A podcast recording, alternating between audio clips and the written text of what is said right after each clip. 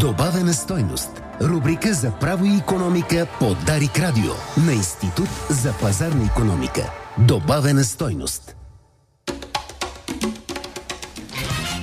9.40 на 20 декември. А, вие сте с рубриката на Институт за пазарна економика по Дарик Радио. А, днес сме в разширен економически състав. Аз съм Петър Ганев, Лачезар Богданов, Адриан Николов, Теодор Недев. А, Тео е нашия най-млад колега. А, младши изследовател, нали така Да, беше? точно. Да, аз съм старши, така че ние сме изследователите, те са економистите. А, днес ще си поговорим за изминаващата година, но с малко така по-различен поглед.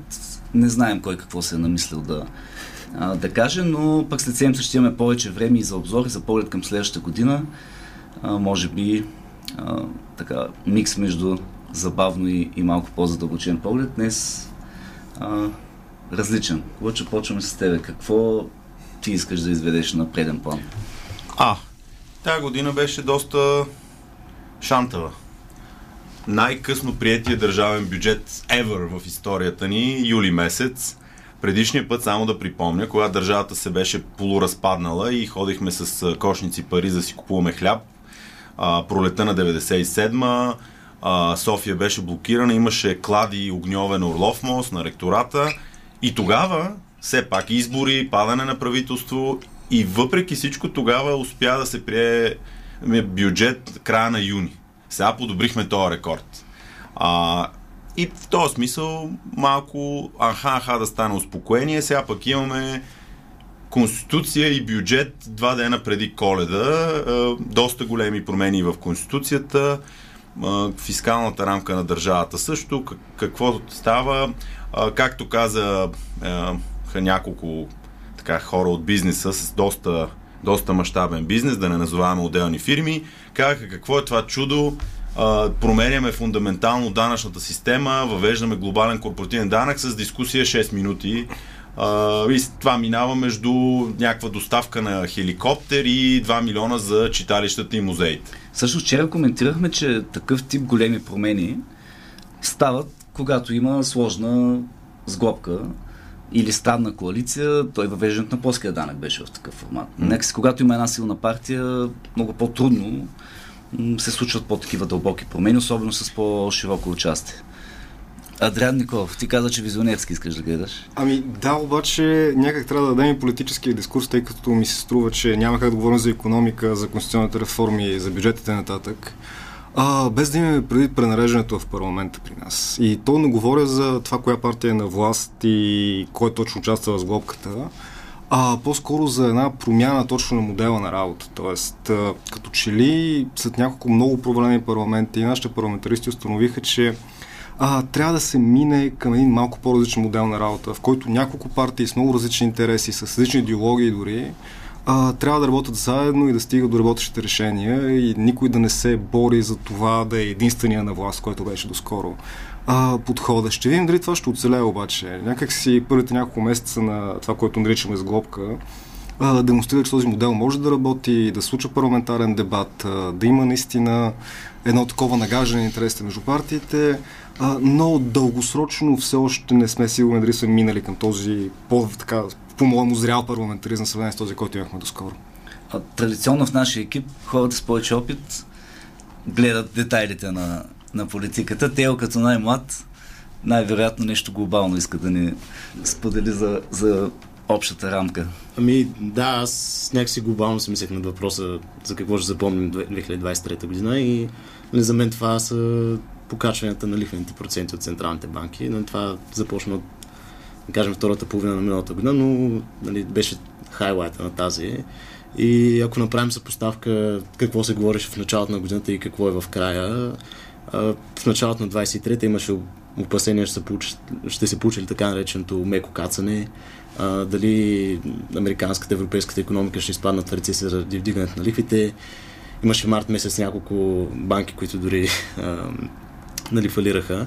А, но в крайна сметка, в края на годината виждаме, че нищо катастрофално не се случи. Американската економика расте даже много добре.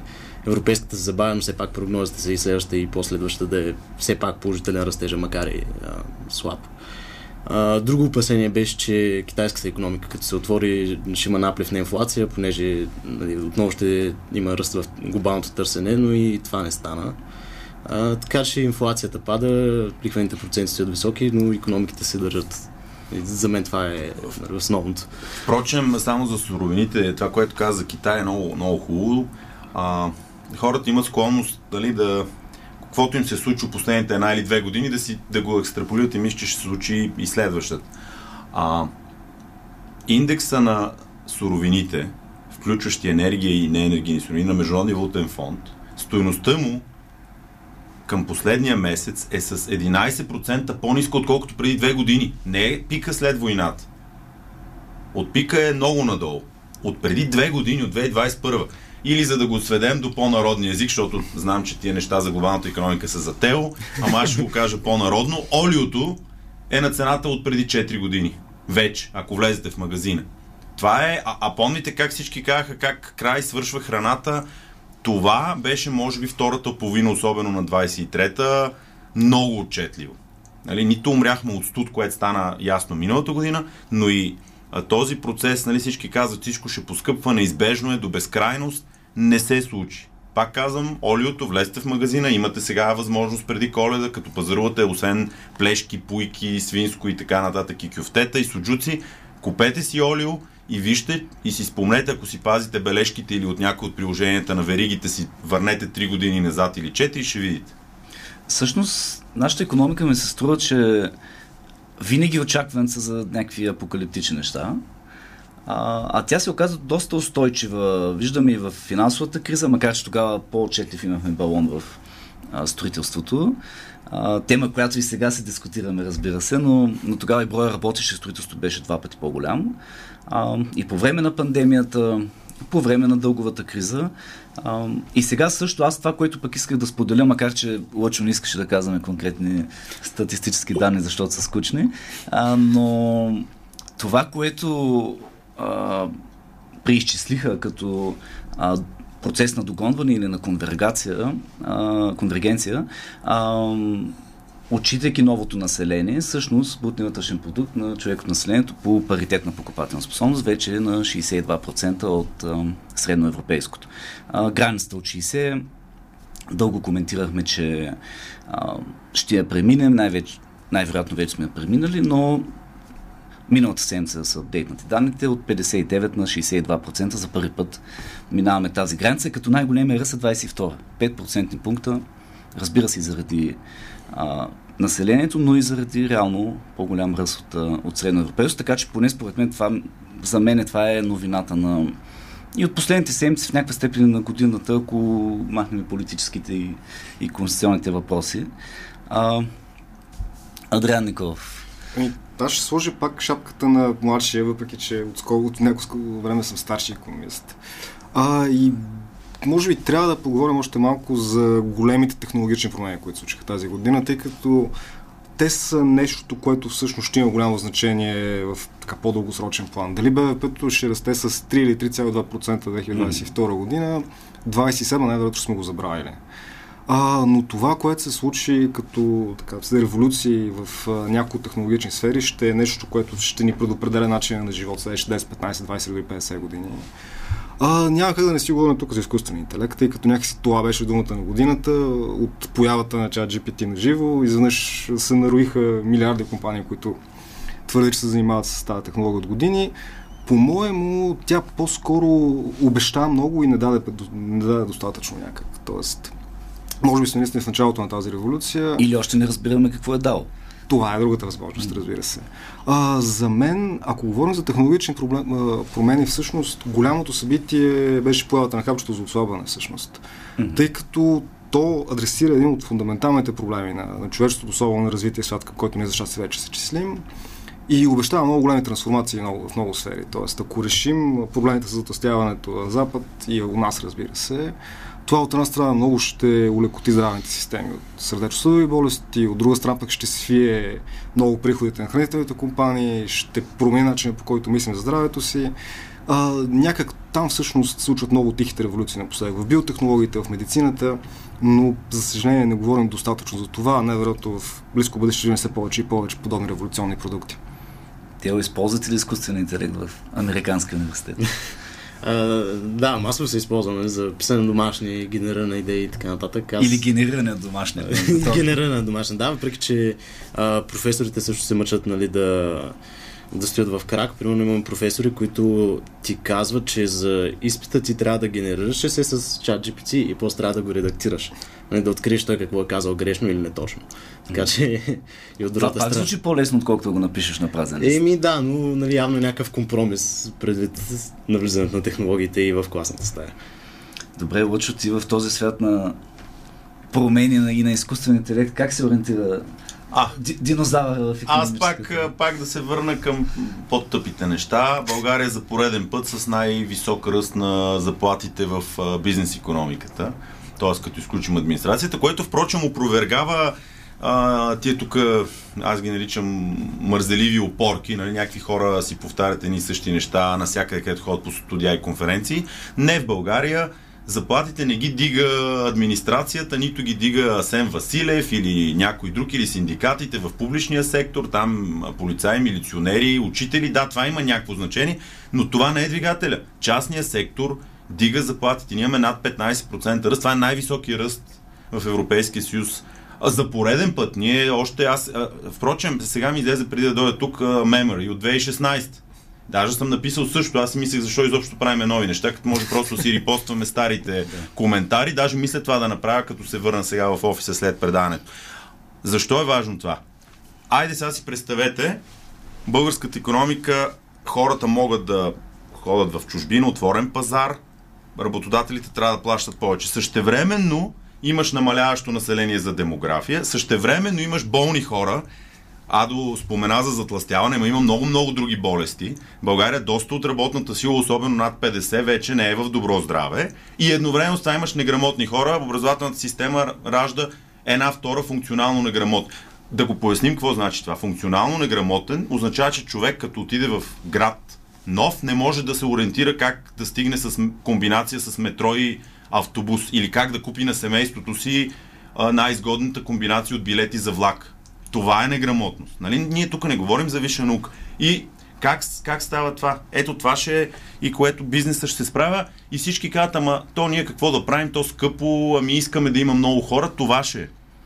И няма как да избягаме от това, че трябва да бръкнем и в образователната Ти система, в... и в здравната система, така че да има повече хора в добро здраве и да имаме по-малко неграмотни хора, които излизат извън, пак казвам, върховите постижения, което си е съвсем файн, нека и там да се работи. Ти в годишната статия помня, че един параграф наблегна на това, а, че кризите, които предстоят, може би няма да са съпътствани висока безработица.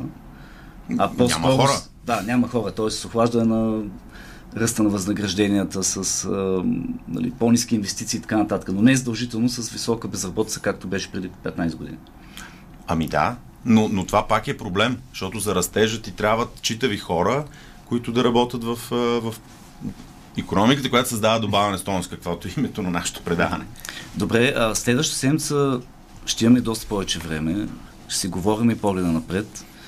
А, Адо, ти можеш ли да открехнеш вратата? Какво мислиш, че ще твоя фокус през следващата седмица и какво трябва да е следващата година, това, което да очакваме? Аз ще взема повод всъщност това, което Лъчо започна и загадна.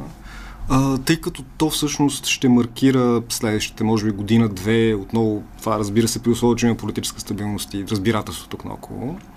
А, и то, че кризите свършиха. Някак свихме последните няколко години да живеем в а, първо пандемия, която напълно и преобърна главата с живота с главата надолу. А, след това войната някак пренареди пък международните отношения, пазарите на суровини и всички тези неща.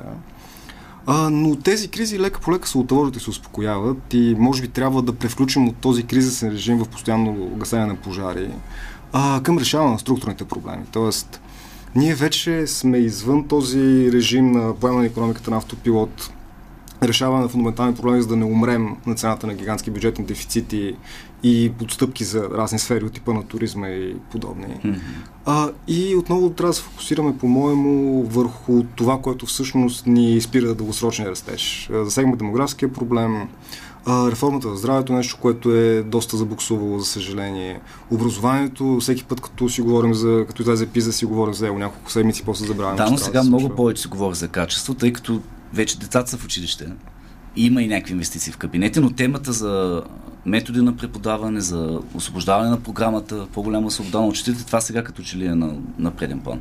Именно, т.е. трябва да излезем от този кризисен менталитет, в който влязохме и да мислим дългосрочно, да мислим структурно и да решаваме казусите, които наистина ни ограничават дългосрочното развитие, а не спасяването на живота в момента, което беше големия проблем доскоро. Добре, една от големите теми следващата година ще бъде еврото. Очакваме да се внесе и промени в законодателство, закона за БНБ. В този ред на мисля, Тео, можеш ли да кажеш каква ще е твоята дипломна работа, тъй като тя разглежда точно такъв да. въпрос. Да, а, идеята на дипломната работа е да погледне държавите, които са в Европейския съюз, но не са в еврозоната и не са с а, фиксиран валутен курс, както сме ние. А, тоест, това са Чехия, Полша, Унгария, Румъния. А, и да погледне до каква степен тяхната монетарна политика, която нали, уж независима, дава същия ефект, какъвто дава тази на Европейска централна банка. Тоест дали има някакъв нали, термина е spillover или а, износен ефект, когато Европейска централна банка задава монетарна политика, това да афектира техните економики и съответно как се съпоставят двете. Гледай да се напреднал към март месец, за да, да изпревариш конвергентния доклад на, се, на Европейската комисия. Да. Добре, Лочо, финални думи имаш 20 секунди. А, хареса ми това. Стига приказки за кризи и не може до безкрайно да се заобикалят някакви генерални въпроси. Аз пак ще дам един прост тъп пример. Нали, милиарди има, всички знаят, че няма детски градини в София, уж се дават пари, не могат да се построят няколко сгради. Това е елементарно. Хората през това време пращат кораби на Марс и построяват 200 етажни сгради. Ние не можем да направим 15 детски градини. Да, понякога трябва доста по-прости решения. А, добре, Приключваме за днес. Сега следващата седмица, изненадата е, ще започнем от 10 часа в среда, на 27 на Стефанов ден, от 10 часа до 11.30. Така че ще имаме час и половина за доста по-широк обзор а, и малко по-различен формат. Така че ще се видим след седмица, светли празници и хубав ден.